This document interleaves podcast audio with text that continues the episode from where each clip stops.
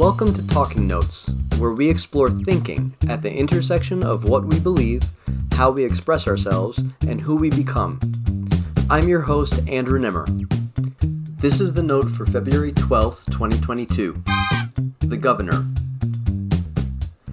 In thinking about worlds, the ones we are experiencing, the ones we'd rather be in, and the ones proposed as possible and available to us, there is a significant factor that comes to mind it is the question of governance. What are the things, values, ideas, expectations, even personalities that govern this world? What, or maybe better, who, gets to decide what happens or how things happen in this world?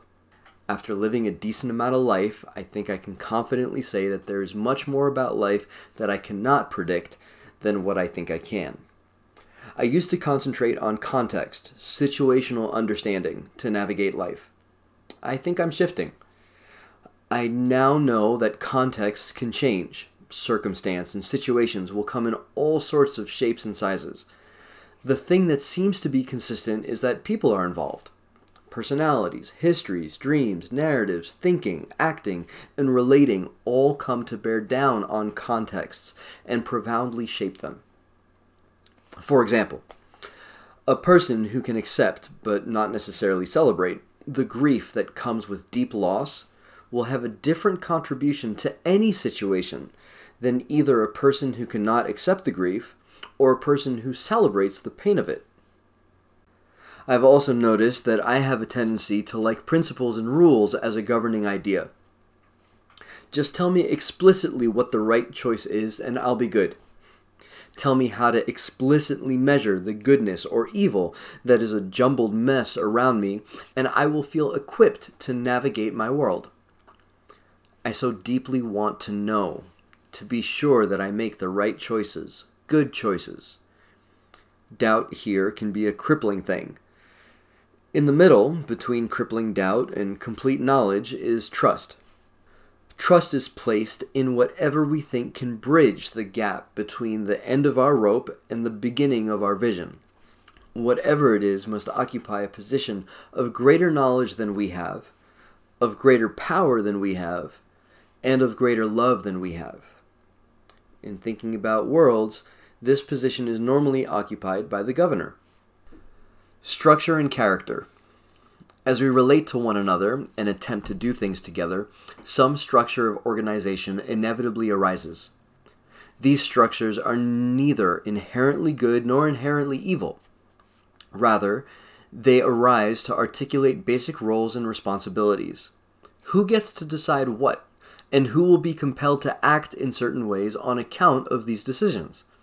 As hierarchies arise, the responsibilities are delineated, the position of a leader arises. The leader is the ultimate authority. They occupy the top position in the hierarchy. There is no higher. In order for goodness to flow from their leadership, they must be trustworthy. Their knowledge, power, and love must cover the gap between the end of our own ropes and our collective vision. That makes their leadership good. I almost said the word unquestionable instead of good, but that's not necessarily correct. It actually must be questionable, so as to be testable, to, fa- to be found to be true and good, and therefore trustworthy. On the human scale, this is difficult as we all operate with some degree of blindness to reality, and so we all have the potential to do evil unknowingly.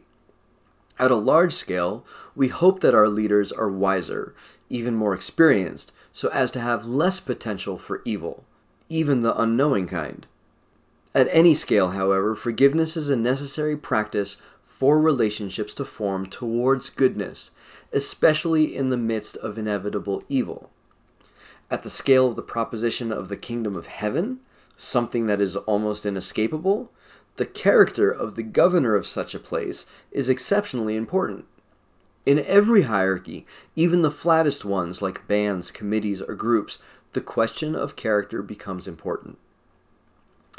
The question of character applies to everyone. However, it may be more applicable to those who have been afforded the most responsibility. After all, those who have the most responsibility will likely have to make choices that affect the most people.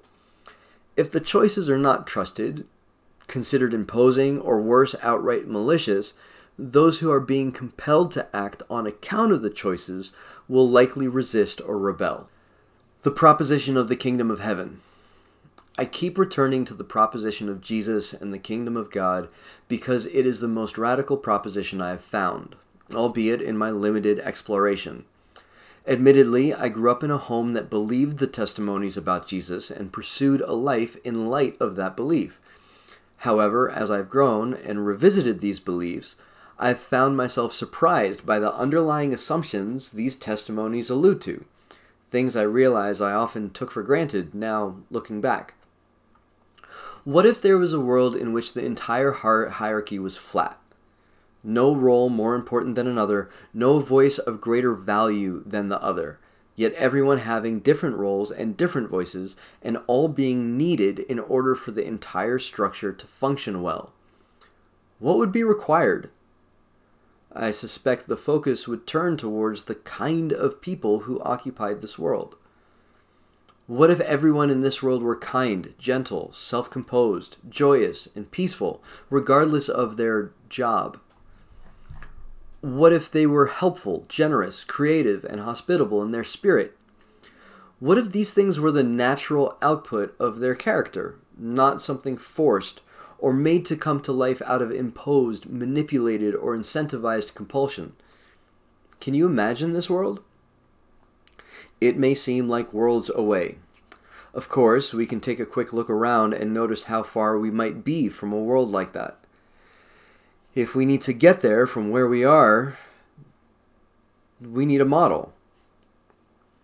Someone to say, this is the direction to follow. In the proposition of the kingdom of heaven, such direction doesn't come from contextual awareness or situational knowledge. It is the person of Jesus. He says, Follow me.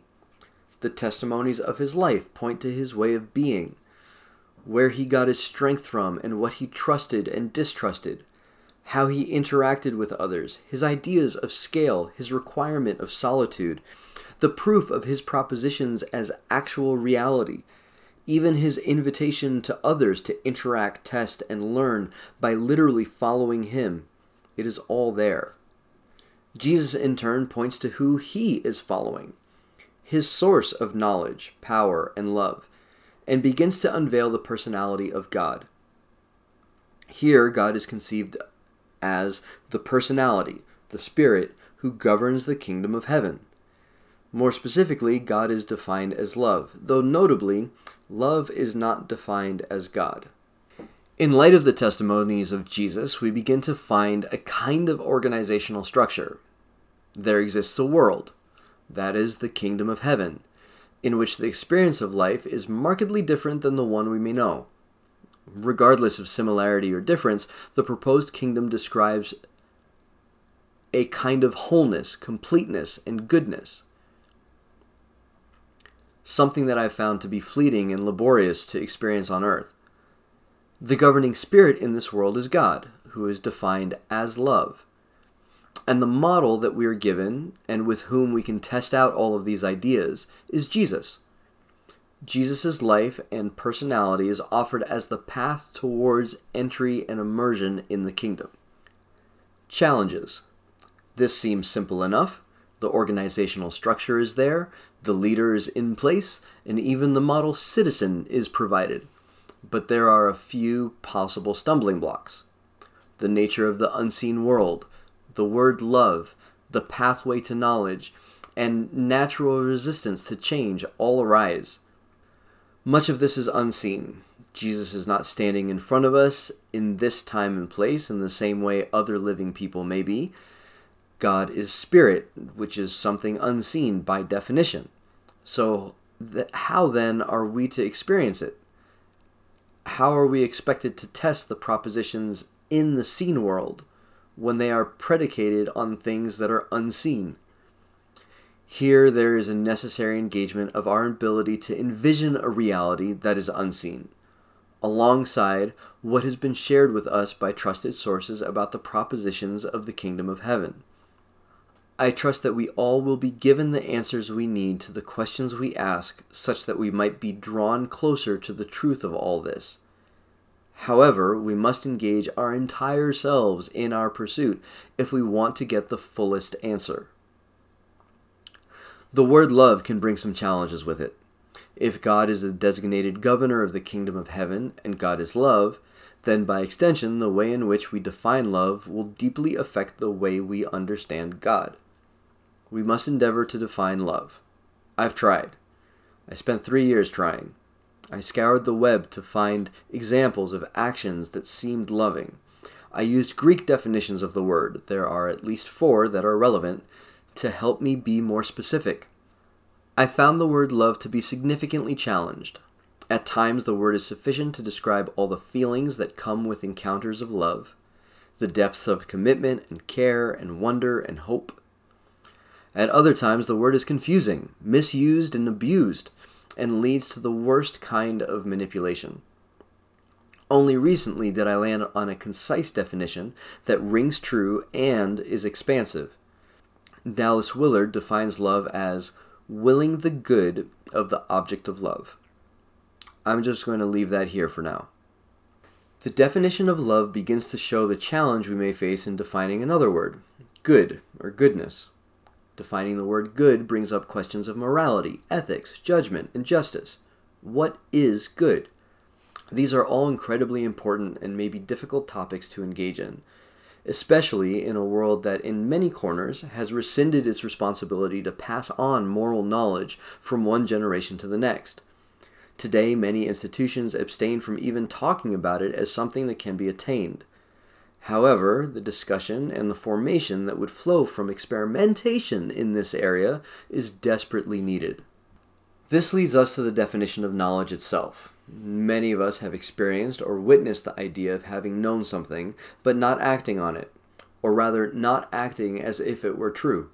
There's cognitive dissonance when somebody says something like, I believe in loving my neighbor, but then avoids them at every turn.